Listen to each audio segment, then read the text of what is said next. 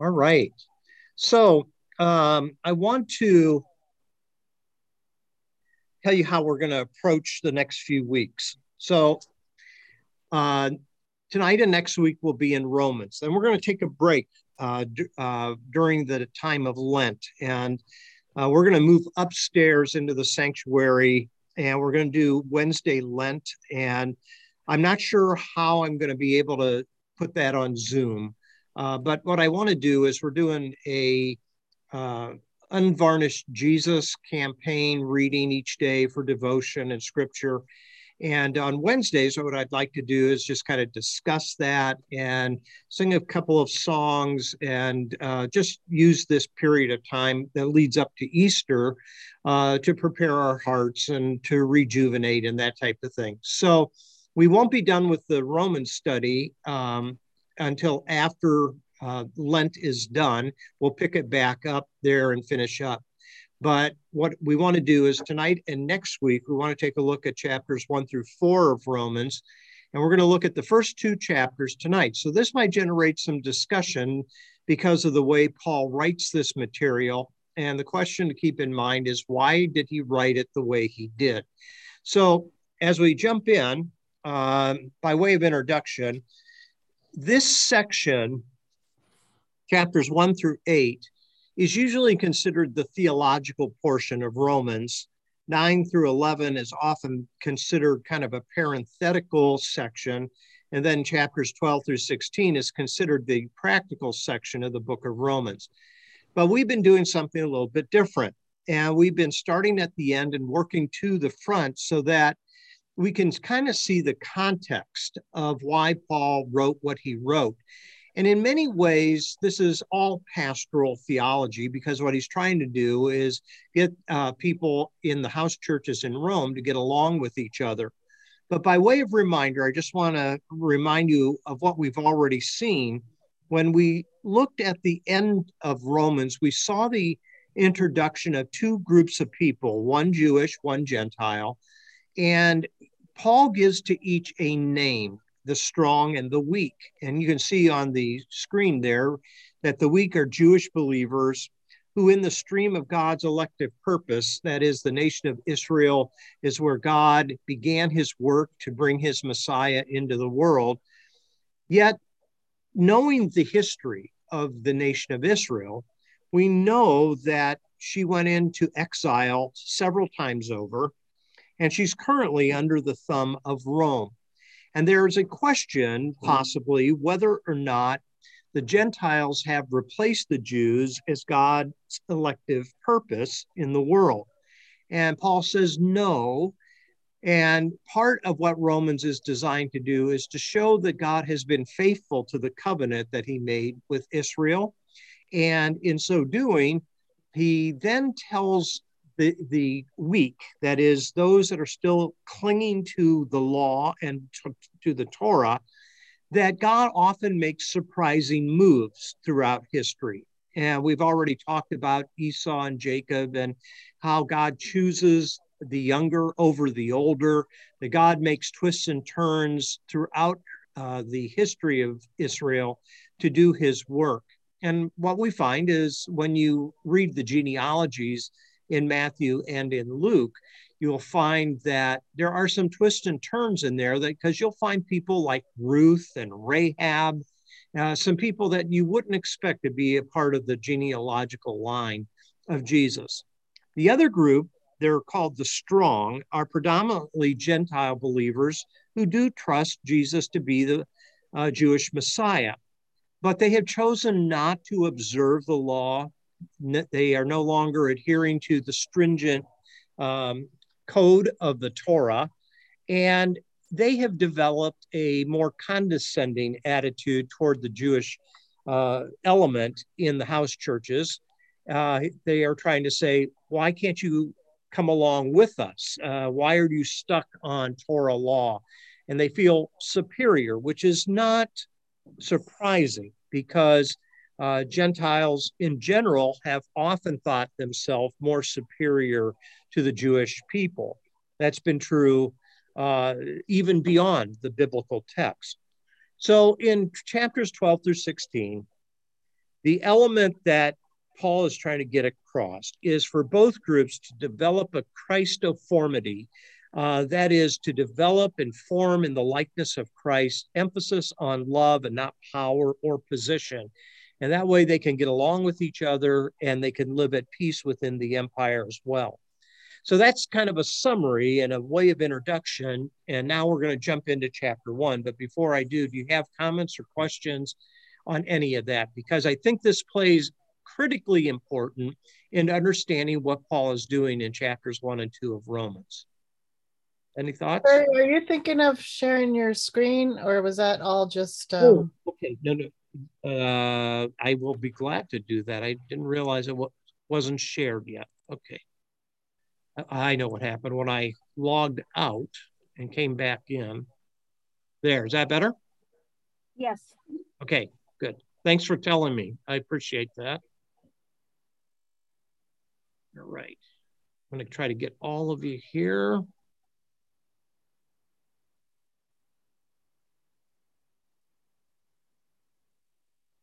Here we go. I think I have all of it. Okay. So here we go. Let's go to Romans chapter 1. I want us to notice the opening of the letter. So in the beginning verses, I'll just kind of read as we go along here and just point out a few things. It says here, Paul, a servant of Christ Jesus, called to be an apostle and set apart for the gospel of God, the gospel he promised beforehand through his prophets in the Holy Scriptures. So as Paul begins his letter, he begins many of his epistles in the same way. What we find is he designates his apostleship. But what's interesting here is in the NIV translation, it's translated as servant, but in the original language, doulos is a Greek term that means actually a slave. He is one that is committed to Christ. He owes his allegiance to Christ. And I think that's important because what we're going to understand about faith is more about allegiance to Jesus than it is about necessarily trust. And I think we'll come to that here in a moment.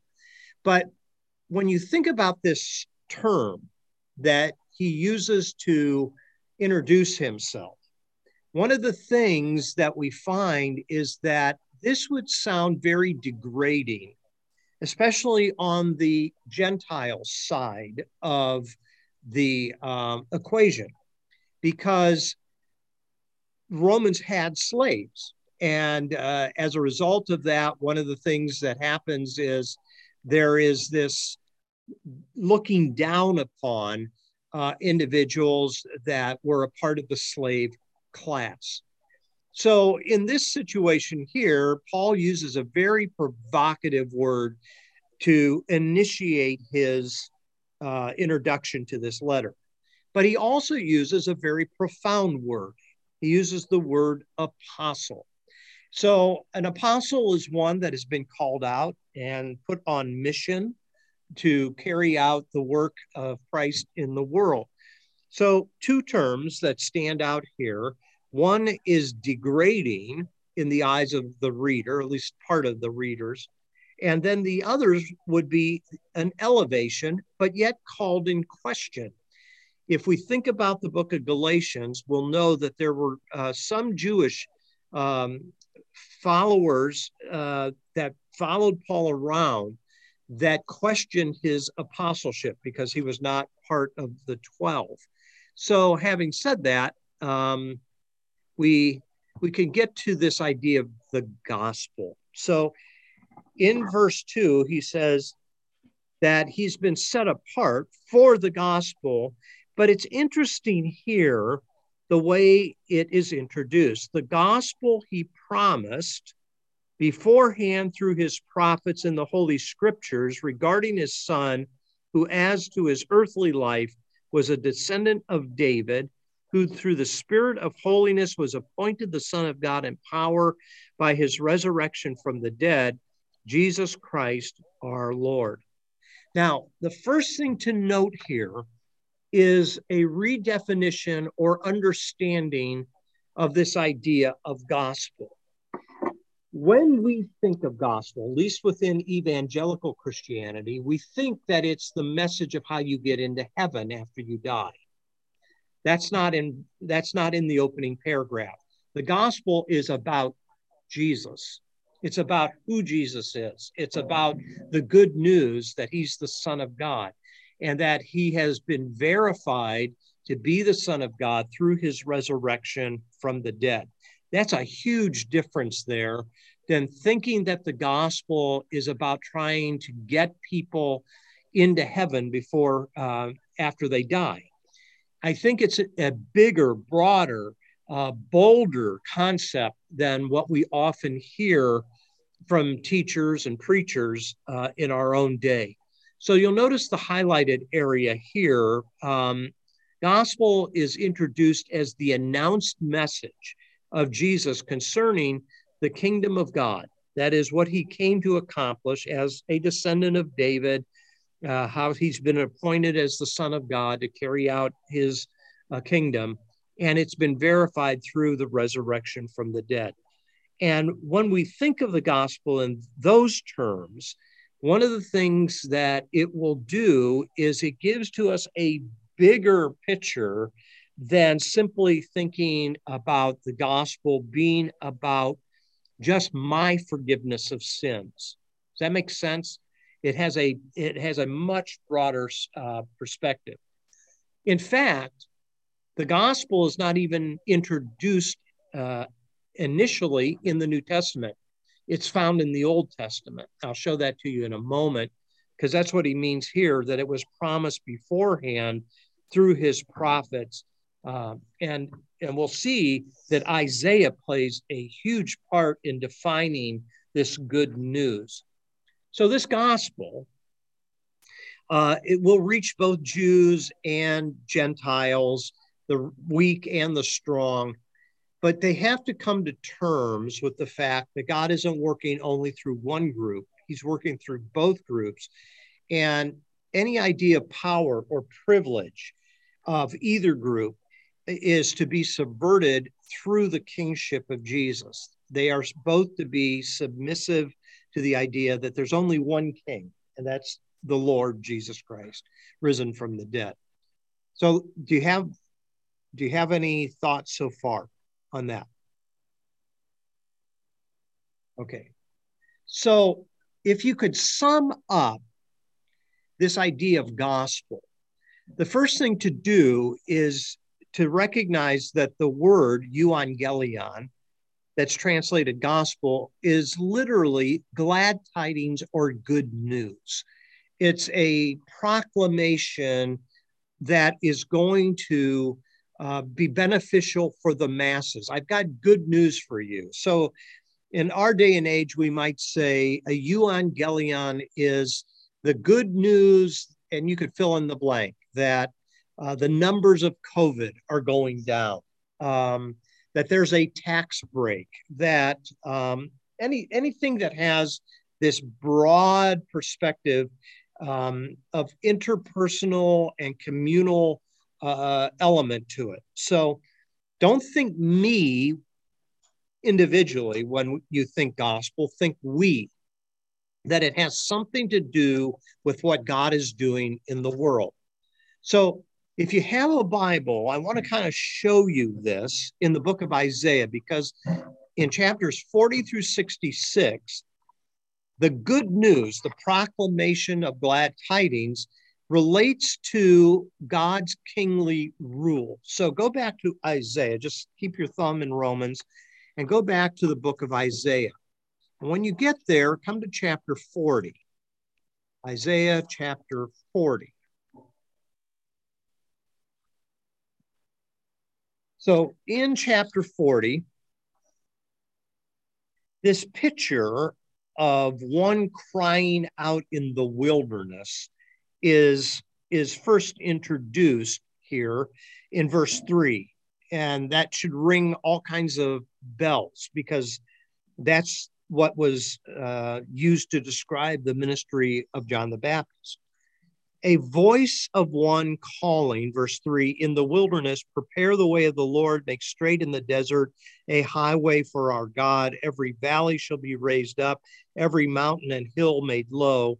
The rough ground shall be level, the rugged places a plain, and the glory of Lord will be revealed, and all people will see it together. So it's the idea of all people, not just individuals. And then when you come down to verse 9, it says this, you who bring gospel, you who bring good news to Zion or Jerusalem, go on a high mountain.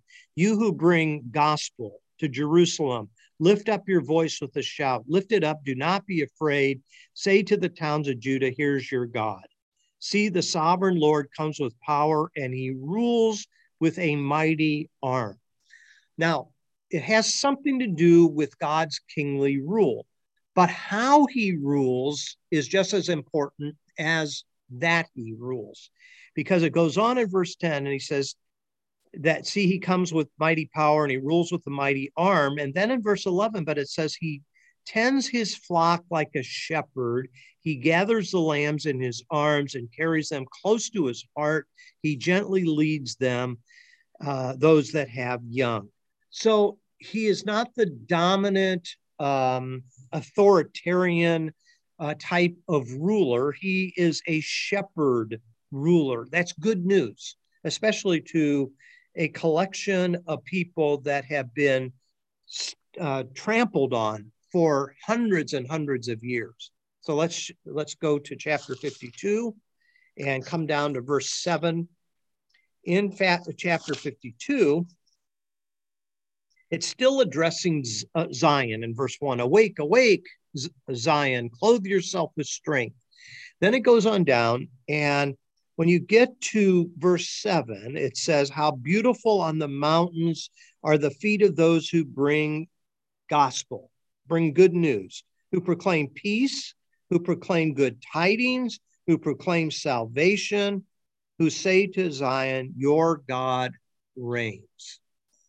So same idea. God has this kingly rule, and this is good news for the masses. Okay, a couple more. Chapter 60, verse 6.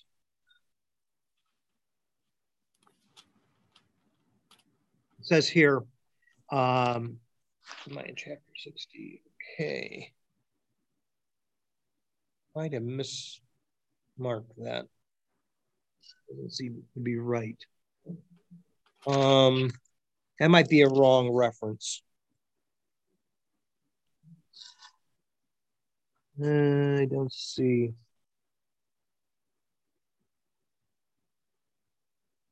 Hang tight with me. Well, that's a wrong reference. I don't know what I did wrong there. So let's go over to chapter 61, verse 1. It says here, the Spirit of the sovereign Lord is on me, because the Lord has anointed me to proclaim the gospel or the good news to the poor.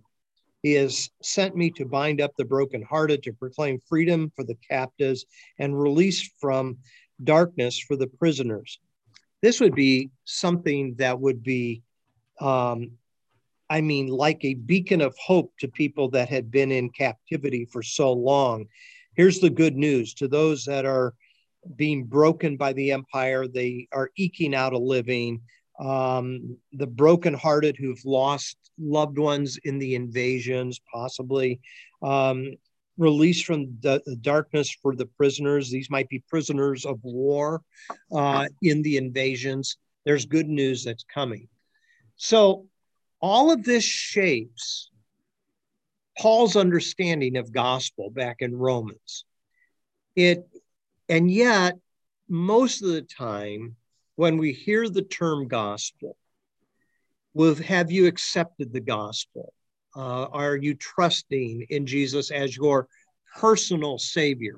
There is that element to it, but that's not what Paul's trying to get across in Romans chapter 1.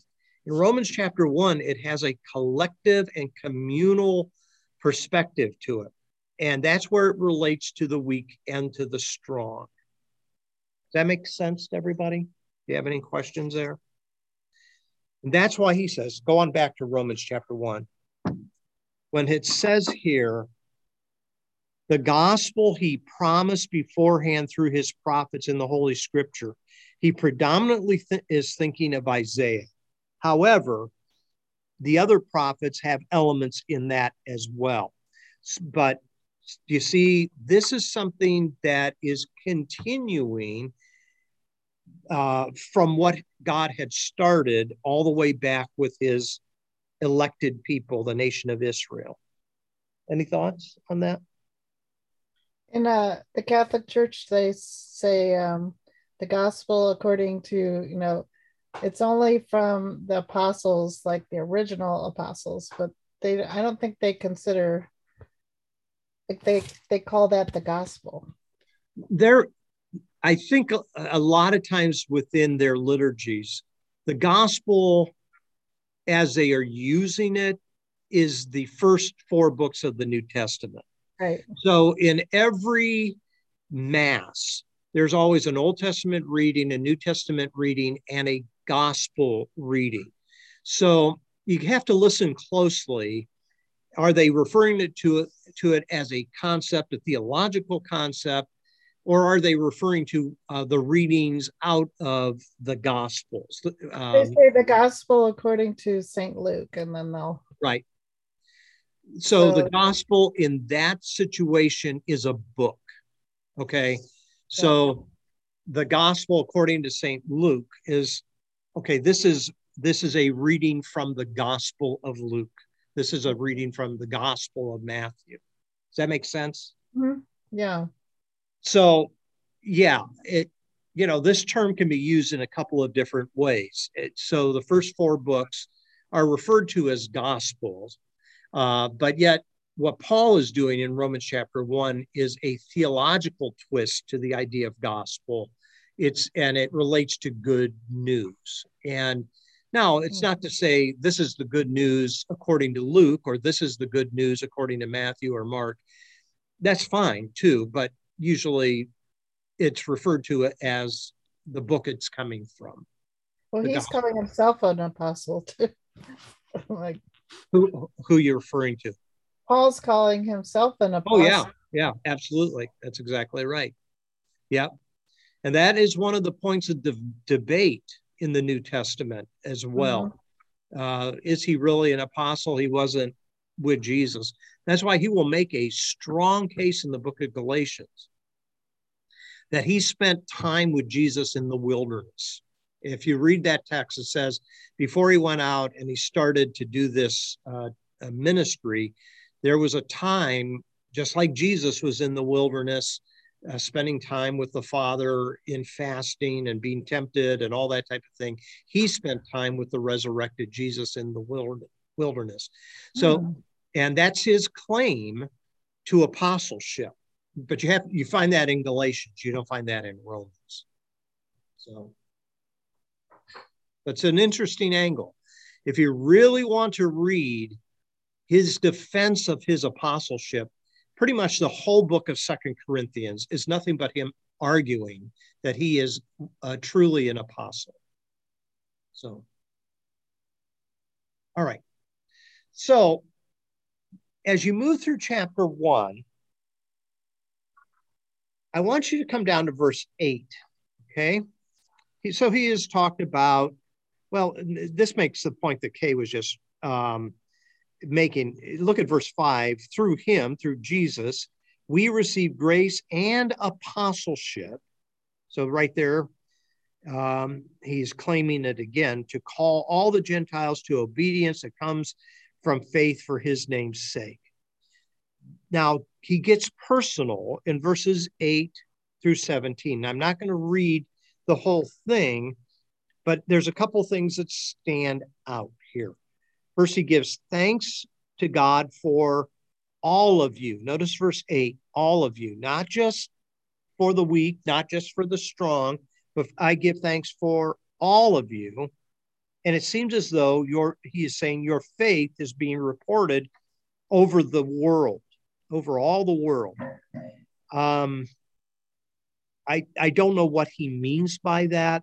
he's probably thinking of the Roman Empire rather than the physical world. But he is talking here about how he's thanking God, and he wishes, verse 11, that he could come and encourage them with a spiritual gift and so forth. Then in verse 14, he talks about being obliged to both the Greeks and non-Greeks, to the wise and the foolish. So he still has these two groups in mind that later he defines in the book.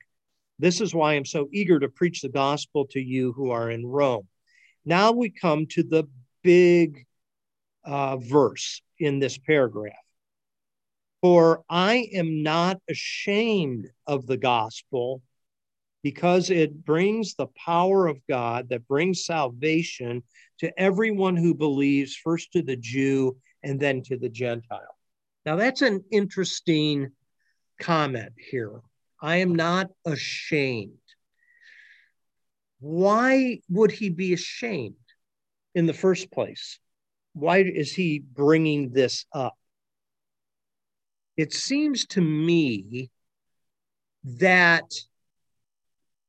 the tension between the strong and the weak and the potential of a good news that brings both together could sit awkwardly in both people. So on this slide, I'll go back to the other one in a moment.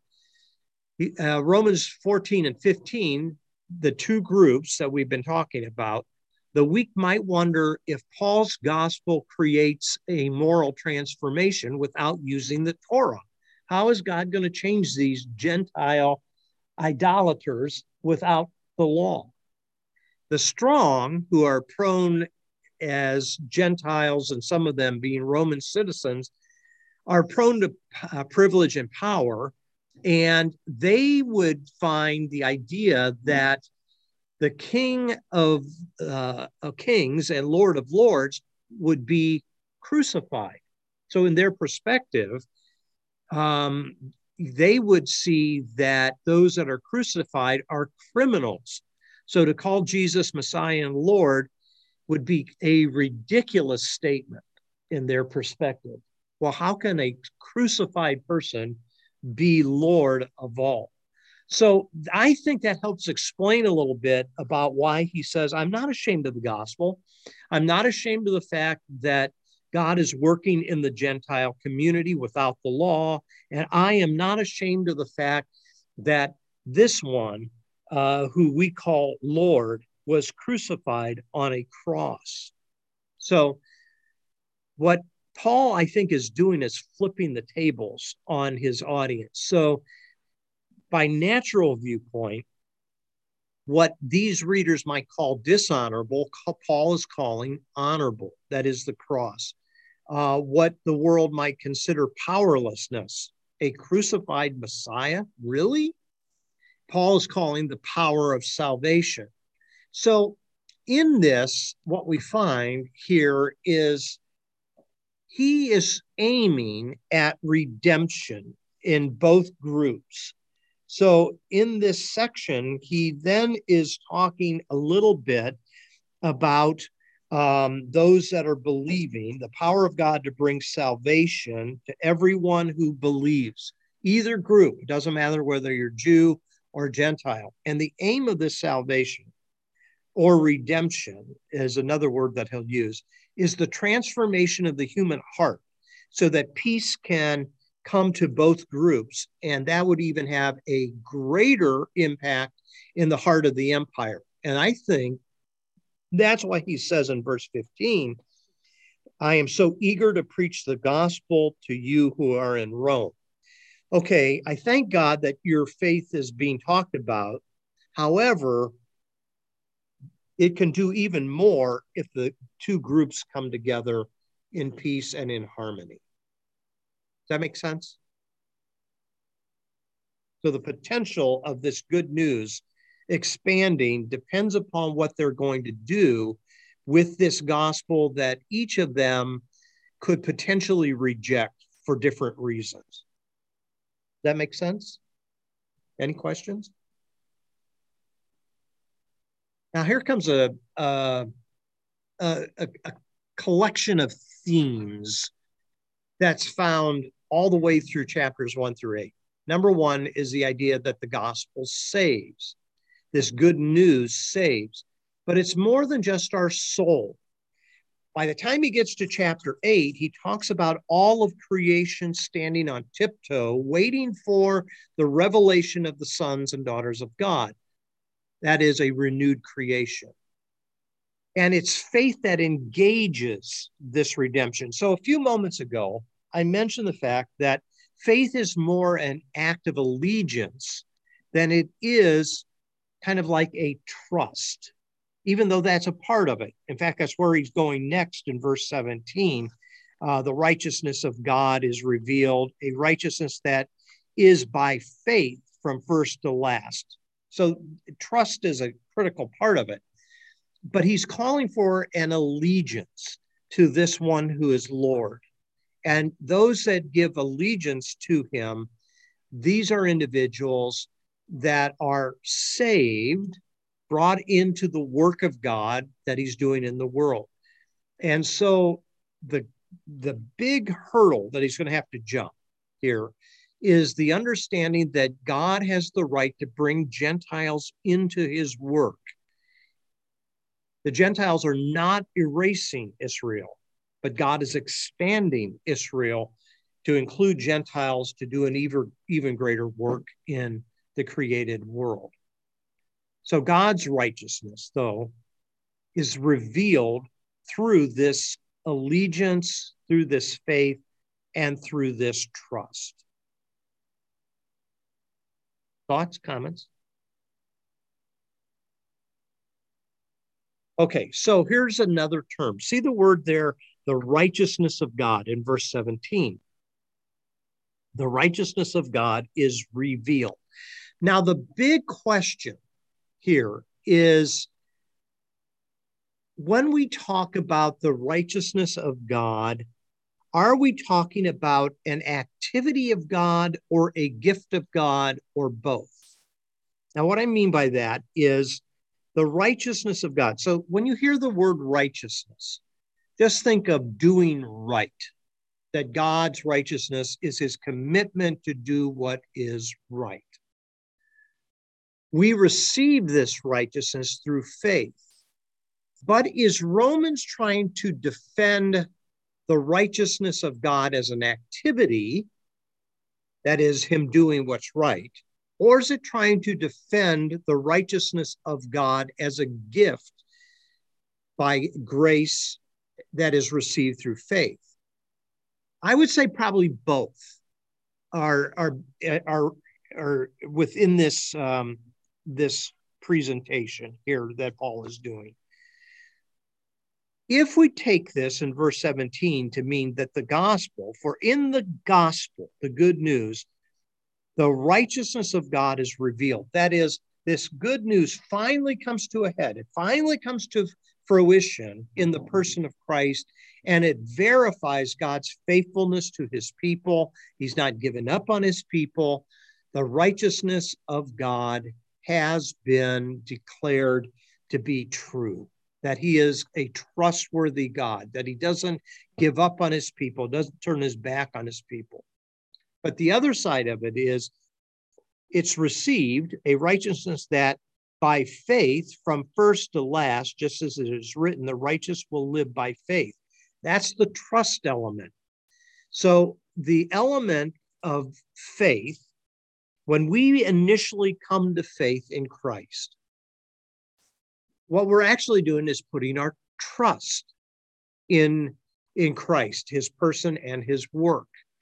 And faith as an allegiance is to say, I'm going to follow, I'm going to do my very best to be a disciple, to be an individual that's committed to God's work in the world.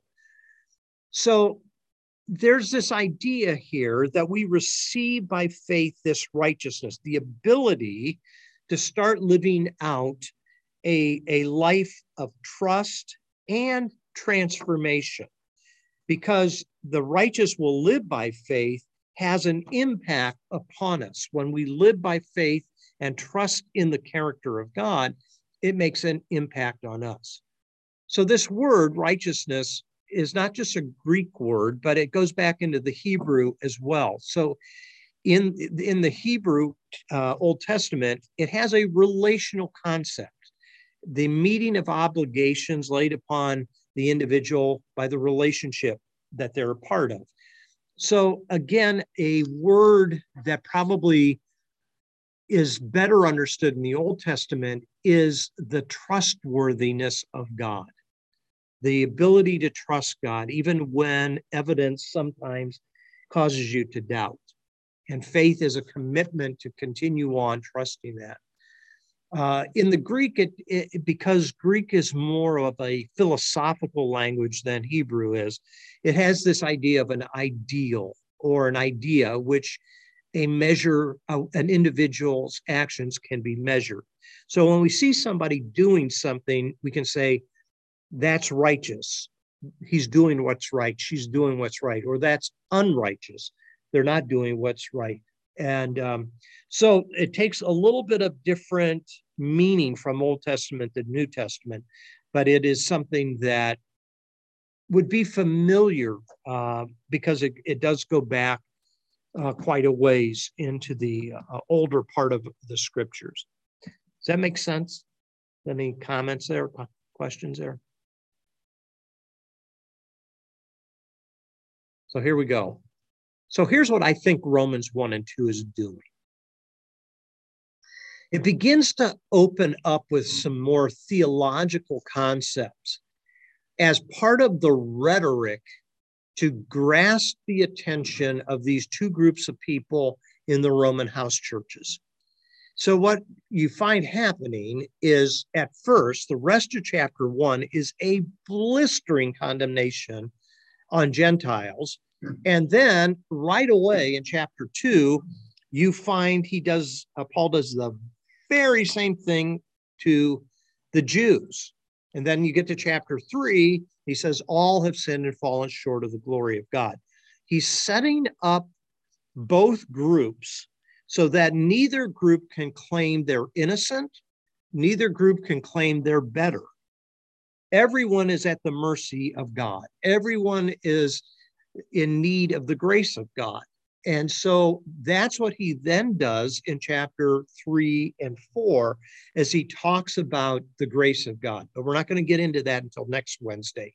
What I want to do for the remainder of our time, got about 15 minutes or so, is just talk about this section that is often used as a means of coercing people into some type of commitment, either to Christ or the church or whatever, without the full context of what we've been trying to set since the beginning of this study. So let's just listen to some of this here. And you kind of go, wow, this is kind of over the top, isn't it, Paul? Okay, verse 18. The wrath of God is being revealed from heaven against all the godlessness and wickedness of people who suppress the truth by their wickedness, since what may be known about God is plain to them because God has made it plain to them. For since the creation of the world, God's invisible qualities, his eternal power, his divine nature have been clearly seen, being understood from what has been made, so that people are without excuse. Okay. Well, that's quite a launch, because I don't know about you.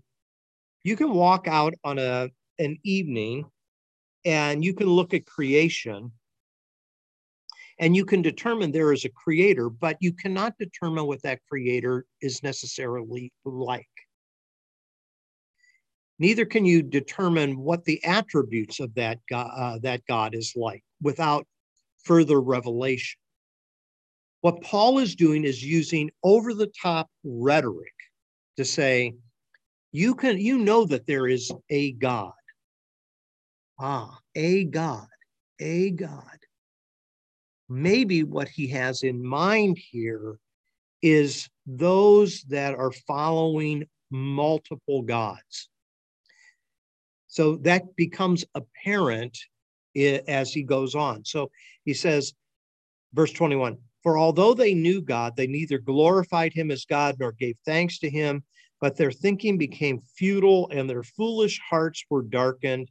Although they claimed to be wise, they became fools, and they exchanged the glory of the immortal God for images made to look like mortal human being and birds and animals and reptiles. There it is. He's condemning idolatry here. And what he's doing is saying, a lot of you Gentiles, your background was steeped in idolatry.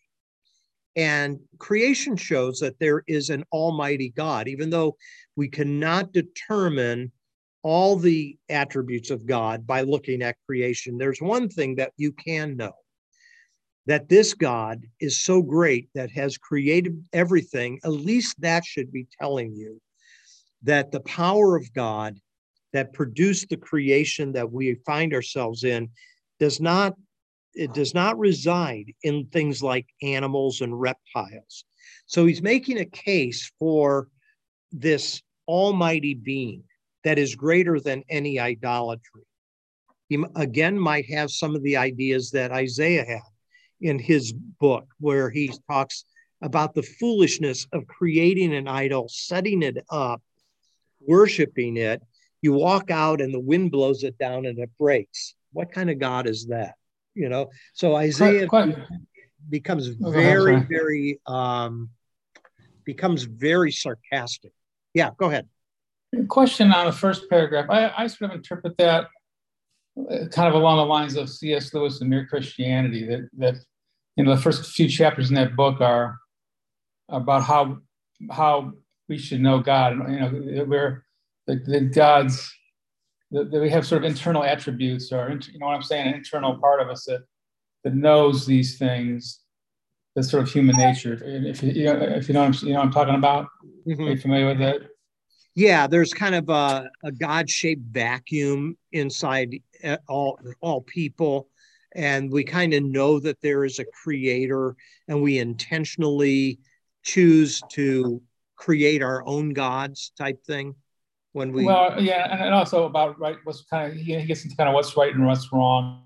Yeah, conscience, these that type of thing, virtues, and that's sort of built into humans, you know, mm-hmm. Which is kind of part of the foundation he uses for the whole book. You know, that's why he's got it at the first part of the book. But that's kind of how I view what Paul is saying in the first part of this, at least the first chapter, is that people knew these things. They have this intrinsic nature of what's right and what's wrong and who God is, mm-hmm. and yet they still kind of. Yeah, did we freeze there? Must have. Sorry about that. I think that froze for a second. Okay. Yeah, I think you're right. I think the idea is that when we exchange the glory of this God that we know internally, or at least by conscience, exists, but choose to worship other things, there must be a motivation for that, either superstition or selfish purposes, that type of thing. Yeah, I think you're right, Bud. I think the idea is there is this kernel of thought within human beings that when we look at creation, somebody put it in place. And I think that's all he's really trying to get across at this point. But I think he has a specific group of people in mind. And I think that it is these Gentile idolaters. And what you're going to find in the remaining paragraphs, you'll notice this in verse 24, 26, and verse 28. The punishment is God gave them over. In other words, God allowed them to just go their way. He didn't prevent them from going down the path that they would go. And it had certain consequences that when you abandon your being tethered to the one true God, then your own selfishness comes into play here. And let's go down to verse 29. It says, this is where it leads. They have become filled with every kind of wickedness, evil, greed, and depravity. They are full of envy, murder, strife, deceit, and malice. They're gossips, slanderers, God-haters, insolent, arrogant, and boastful. They invent ways of doing evil, and they disobey their parents. They have no understanding, no fidelity, no love, no mercy. Okay, Paul, you really got your point across. I mean, he really catalogs the idea of human beings apart from this creator God is going to take the wrong route, and it will not lead to peace. It will always lead to division, hatred, violence, war, murder, all of that type of thing. Now, the big question, though, is what did he have in mind? When you look at verse 24, it says, therefore, God gave them over to sinful desires of their hearts, to sexual impurity for the degrading of their bodies with one another. Look at verse 26. Because of this, God gave them over to shameful lust. Even their women exchanged natural sexual relationships for unnatural ones. In the same way, men also abandoned natural relationships with women and were inflamed with lust for one another. Men committed shameful acts with other men and received in themselves the due penalty for their error. Okay, so this is one of the clobber passages that is often used against the LGBT community.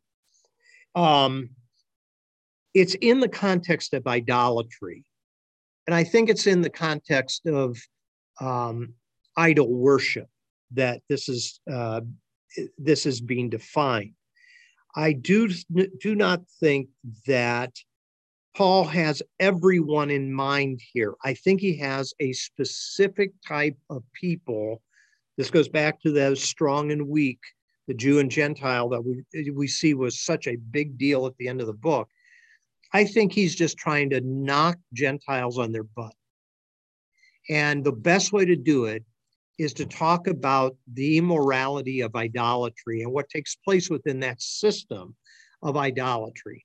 I don't think, personally, this is making any comment upon loving relationships that people have with one another of the same gender. I think it's what Paul is doing is stereotyping people that have pushed the one true God aside to follow their own agenda that has often led them to idolatry. And in idolatry, they chose all of these very hurtful things. And I've already read that catalog in verse 29 and following. You cannot take one thing out of this without putting the whole thing into context here, okay? So, thoughts on that? So that's what he does in chapter 1. And then in chapter 2, he takes a turn. And the turn that he takes, hi, I'll be right with you, folks. In chapter 2, he takes a turn. And this is also a rhetorical turn that he is taking here. And he's going to address the Jewish segment of these house churches in Rome. And basically, he is going to condemn their judgmentalism. So look at verse 1 of chapter 2. It says, you therefore have no excuse, you who pass judgment on someone else. Well, sure, the Jews are going to pass judgment on the type of behavior Paul has just listed in chapter 1 that pertains to Gentile idolatry. Of course, they are going to pass judgment. But what Paul does, a genius turn here, is he says, you have no excuse, you who pass judgment on someone else, for at whatever point you judge another, you are condemning yourself, because you who pass judgment do the same things. Well, they might not do it in the same way, but they might have some of the very same motivations that is found in the grouping of individuals in chapter 1. So verse 3 says, so when you, a mere human being, pass judgment on them and yet do the same things, do you think you'll escape God's judgment? Or he is just really laying everybody down so that he can then build them up in chapters 3 and 4. So he knocks them down to the canvas. And as he does so, he gets ready to introduce some very big and bold and beautiful concepts in chapter 3 and 4 that talks about God's grace and mercy and his redemption and all of these things that become very theological in their tone. And then in chapter 4, he will use Abraham as the defining definition of an individual that followed God through faith, through that allegiance that Abraham made as he followed where God was leading him out of his own homeland and toward another land that God was going to show him, trusting that he'll have an heir and that type of thing. So you got to read Romans 2 after Romans 1. That makes a lot of sense, doesn't it? Paul's intent was not so much to cast judgmental eyes on the Gentiles only, but in a way set it up so that when Phoebe reads this to the house churches, those that are the weak, that is the Jews, they're brought into the evaluation as well. And so I think I want to leave that there. I had somebody come in that wanted to see the building here at First Christian. So I'm going to kind of close that here. And I think that was only one more slide anyways, where Paul's basically talking about God's impartial judgment on both groups. And I'm going to close it here. And then we'll come back to chapters 3 and 4 of Romans next week before we take our Lenten journey on Wednesday nights together. Does that make sense to everybody? Mm-hmm. All right. Great. Thanks for bearing with the material tonight. And I hope you have a great evening. We'll see you soon. Okay. Okay. Thanks, guys. Thank you.